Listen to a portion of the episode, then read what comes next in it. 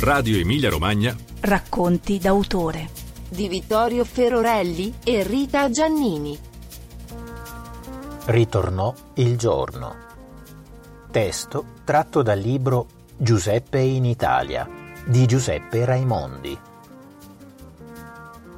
Bologna, Pendragon, 2021.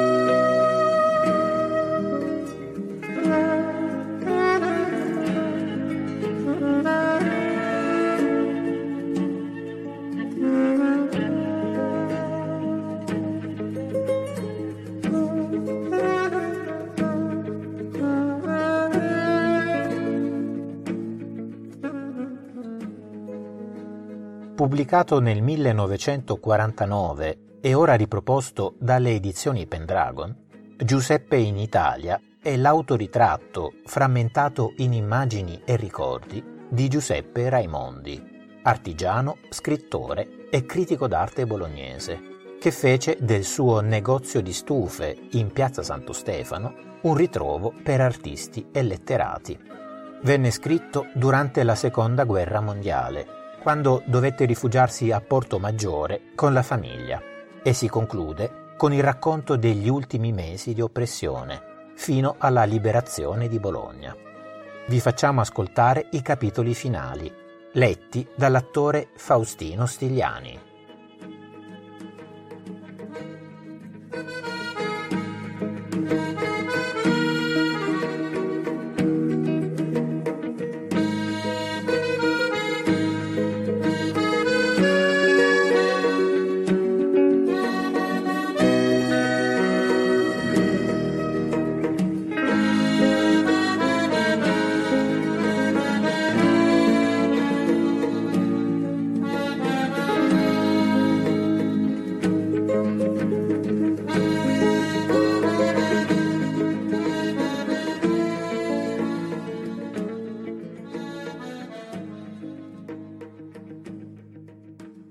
Quello che ci rende inquieti è l'incertezza sul momento della fine, anzi la disperata ignoranza.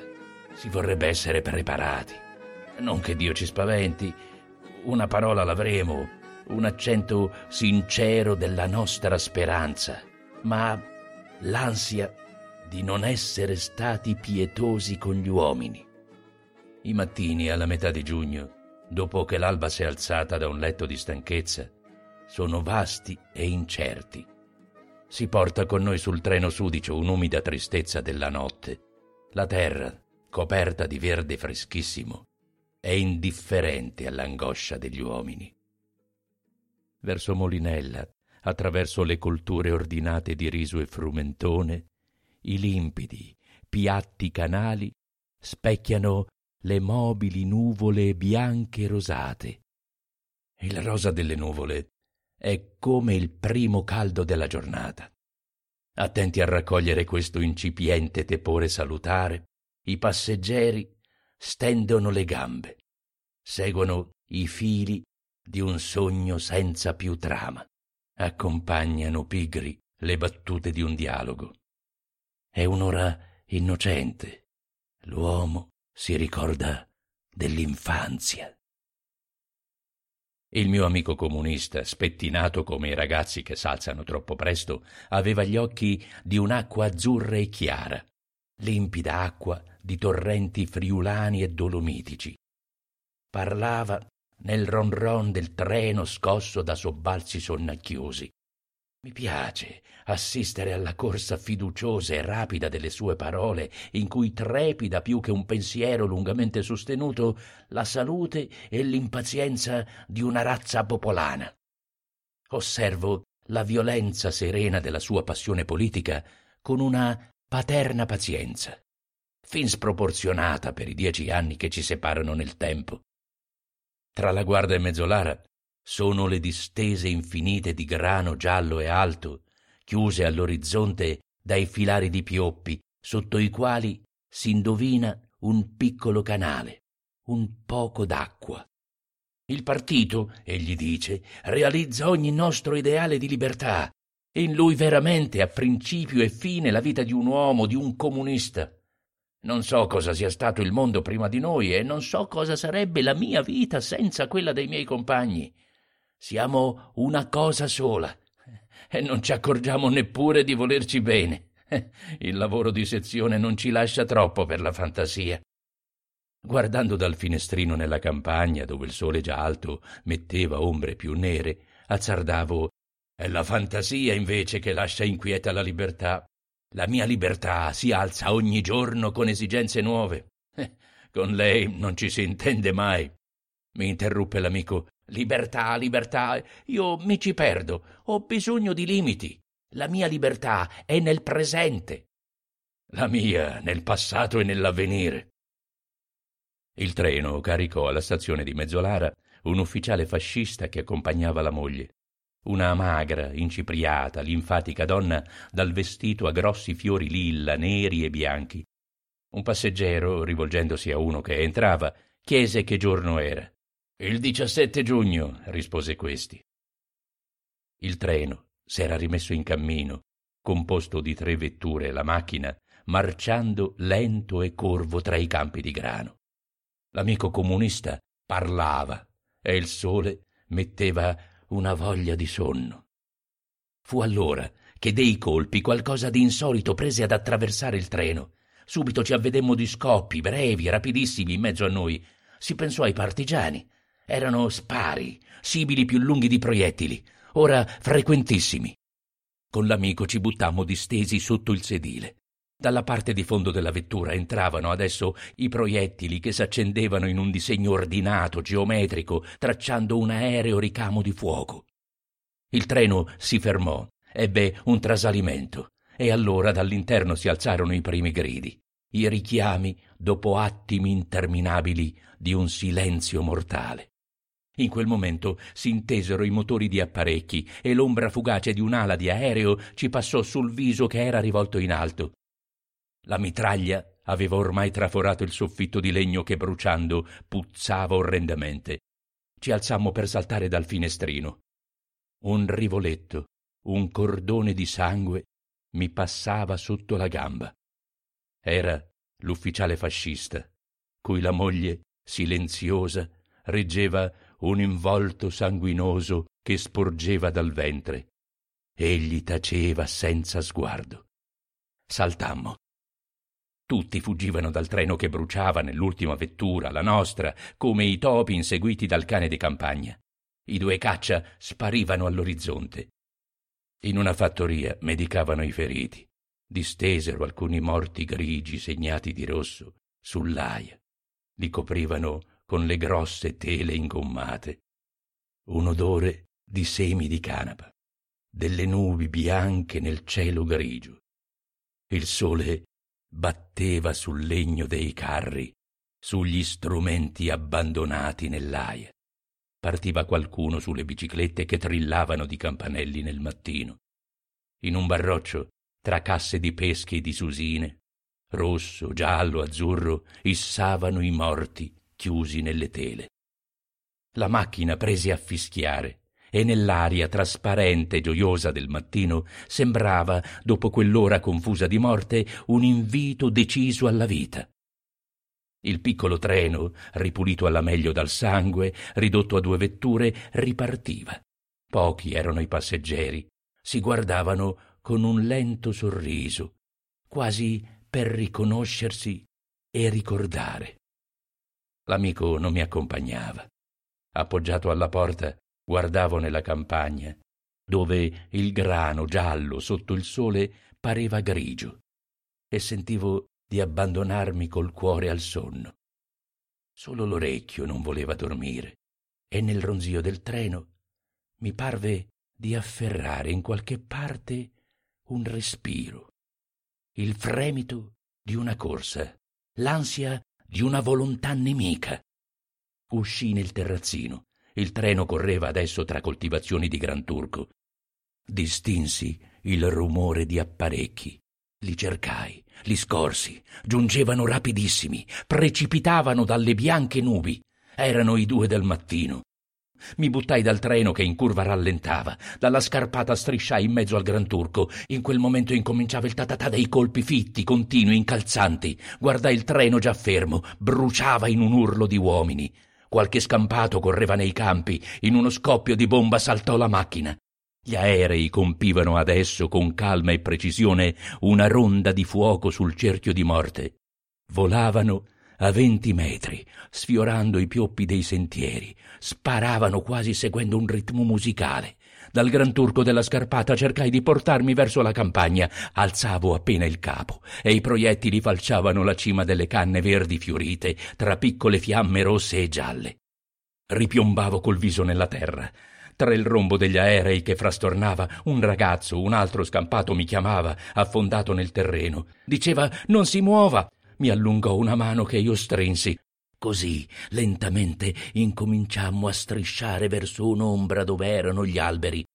La terra era ancora fresca della notte, odorava. Sentii la mano che stringevo assottigliarsi, farsi più piccola e fredda. Chiamavo lo sconosciuto, lo cercai nel volto tra le canne.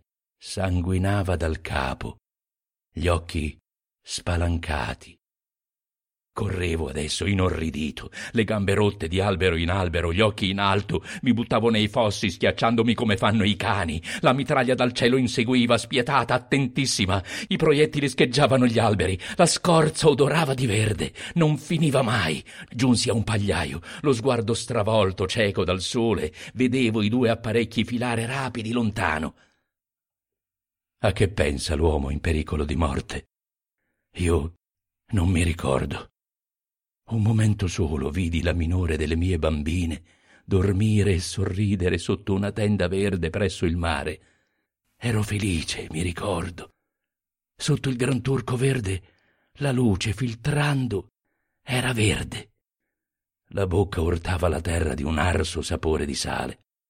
A specchio di quel verde gli scoppi accendevano fiammelle rosse come in una festa pirotecnica sarei morto felice, immemore di ogni altra cosa.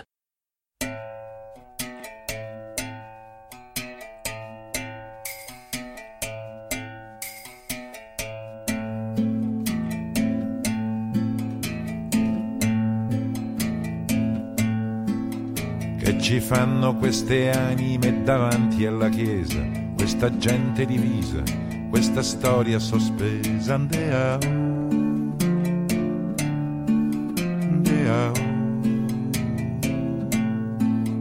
A misura di braccio, a distanza di offesa, che alla pace si pensa, che la pace si sfiora, andeao.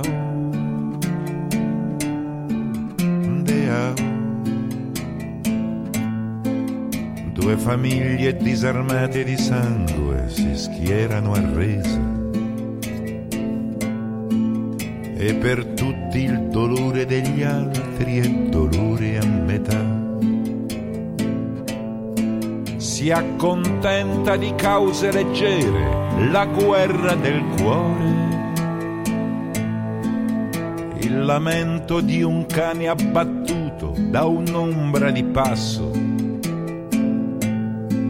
Si soddisfa di brevi agonie sulla strada di casa uno scoppio di sangue e un'assenza apparecchiata per cena.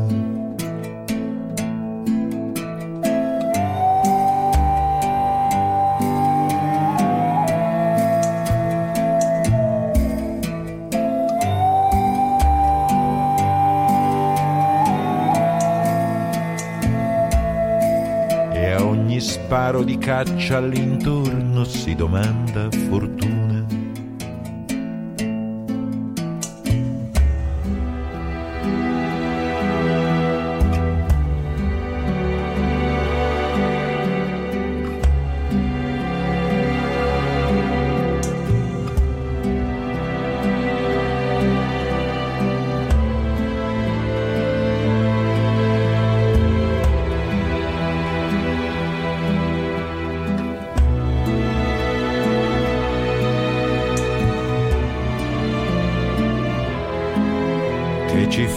Queste figlie a ricamare, a cucire, queste macchie di lutto, rinunciate all'amore, ndeao, ndeao. Fra di loro si nasconde una speranza smarrita, che il nemico la vuole, che la vuole restituita, ndeao.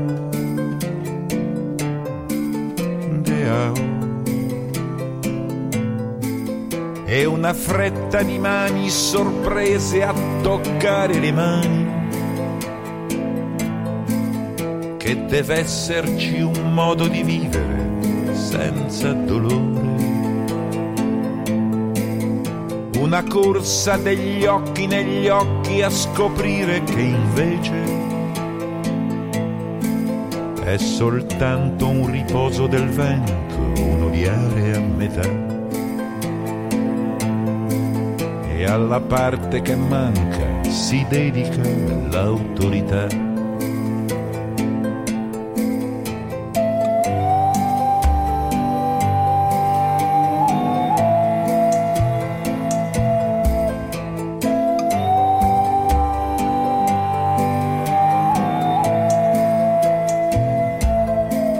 Che la disammistade si oppone alla nostra sventura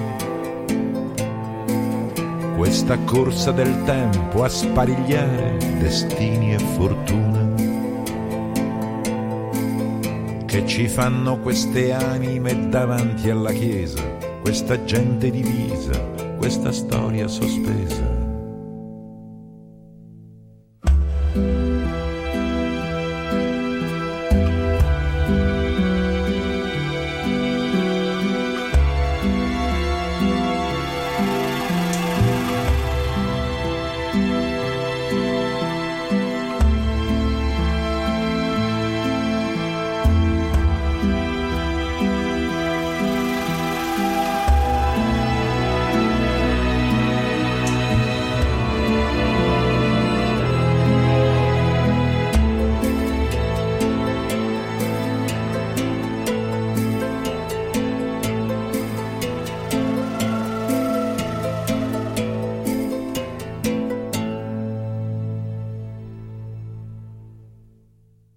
L'attacco alleato sul fronte d'Alfonsine era iniziato.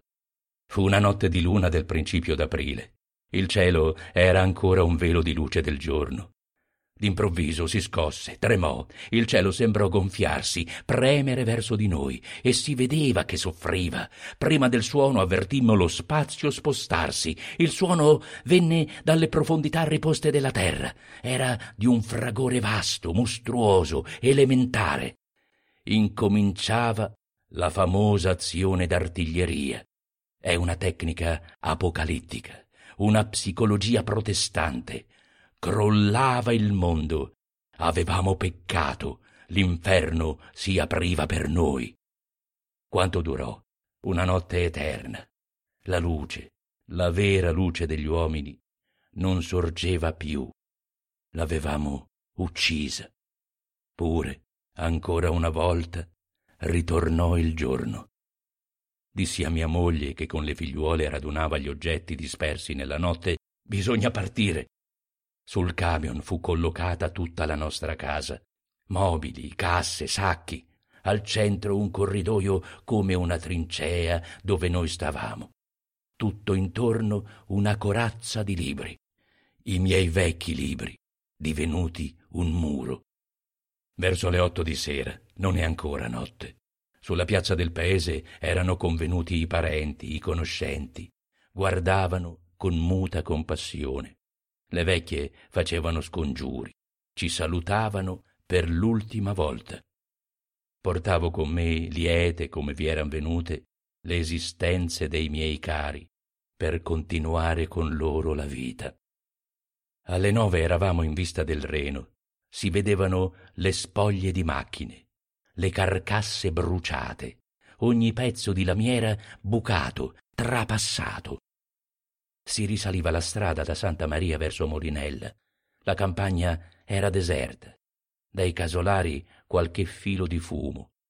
Verso oriente s'accese una luce rossa nel cielo e infinite altre dopo. Una vampata di fuoco nel cielo si apriva su di un ponte del Reno. Si udì il rumore ordinato e denso delle formazioni. Il rombo si avvicinava. Era su di noi. Il suono era pesantissimo. Stava sul cuore. Enorme. Seguivo con l'occhio i bengala, una luce bianca sull'aia, come per una festa. Finalmente sganciarono. Fu un respiro. Le bombe andavano, andavano lontano da noi.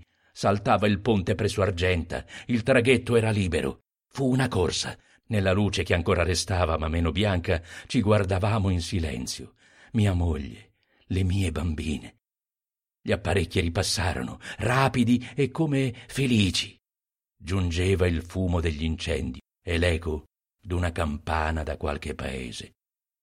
Confrontata alla vastità della notte, al suo profondo riposo, la morte di uomini è cosa brevissima. L'alba fu quella del 19 aprile. Credo che passammo i primi due giorni in città dormendo, distesi, ammucchiati sui materassi, tra casse, pezzi di mobili, valigie rigonfie e aperte. Ci accampammo nella mia officina. Una società si sfascia quando l'ipocrisia di chi l'ha fomentata e mantenuta con l'ingiustizia giunge a ripudiarla. Nella notte del 20 aprile si mise un vento improvviso che soffiava sotto i portici, nelle piazze deserte. Non potevo dormire. Incominciai a numerare gli automezzi che passavano. Ed era un passaggio insolito. Venivano dalla via di Firenze, diretti verso il nord. Piazza di Santo Stefano è nel cuore della città. Devono passare di qui per forza.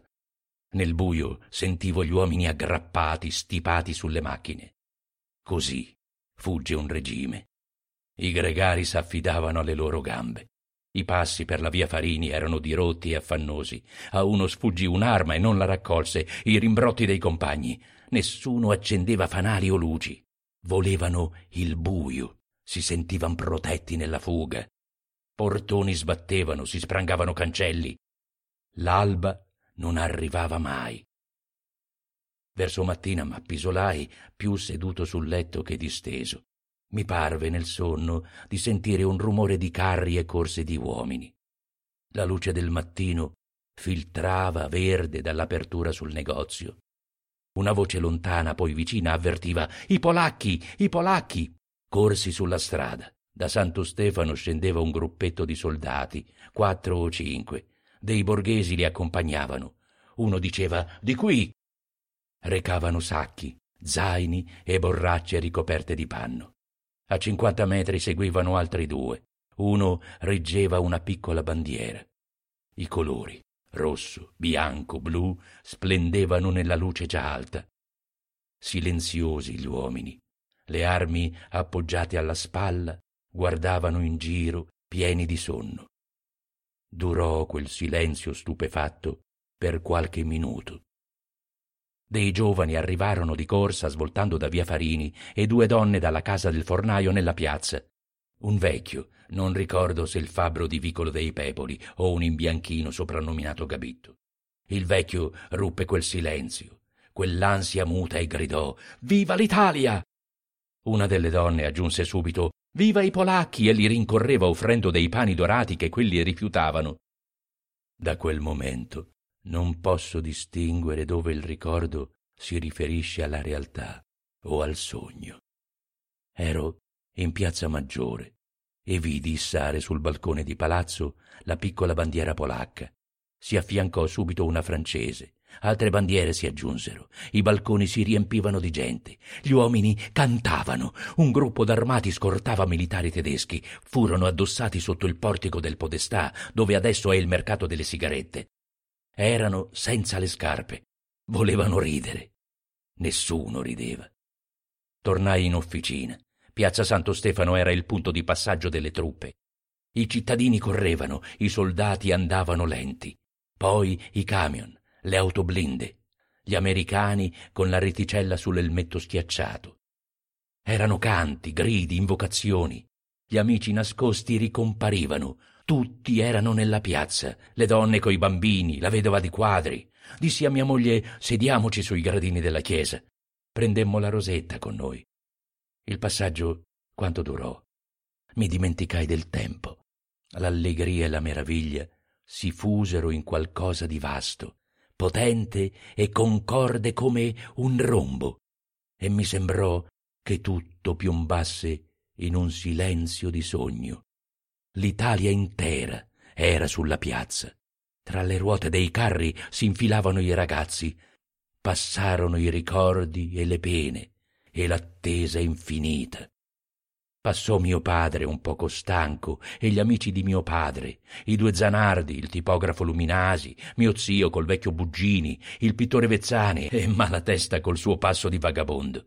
Passò Quadri con le spallucce rialzate e Masia con l'inseparabile bicicletta e tutti gli sconosciuti incontrati un giorno, quelli con cui si è scambiata un'occhiata davanti a una radio o al passaggio dei gerarchi. Ci riconoscemmo. Rialzai mia moglie, presi la bambina per mano, il sapore incredibile della speranza si scioglieva dentro di me. Chi non credeva più nella libertà? Il sole d'aprile illuminava le case con semplicità. Gli italiani marciavano modesti pensando alla felicità senza credervi troppo. Entrammo nel corteo, nella colonna interminabile di gente. Le musiche venivano da lontano. Si camminava, portati dal popolo. Una mattina mi sto svegliato. Oh bella ciao, bella ciao, bella ciao, ciao, ciao. Una mattina mi sono svegliato e ho trovato l'invaso. Oh partigiano, portami via. Oh bella ciao, bella ciao, bella ciao, ciao, ciao. Partigiano, portami via Perché mi sento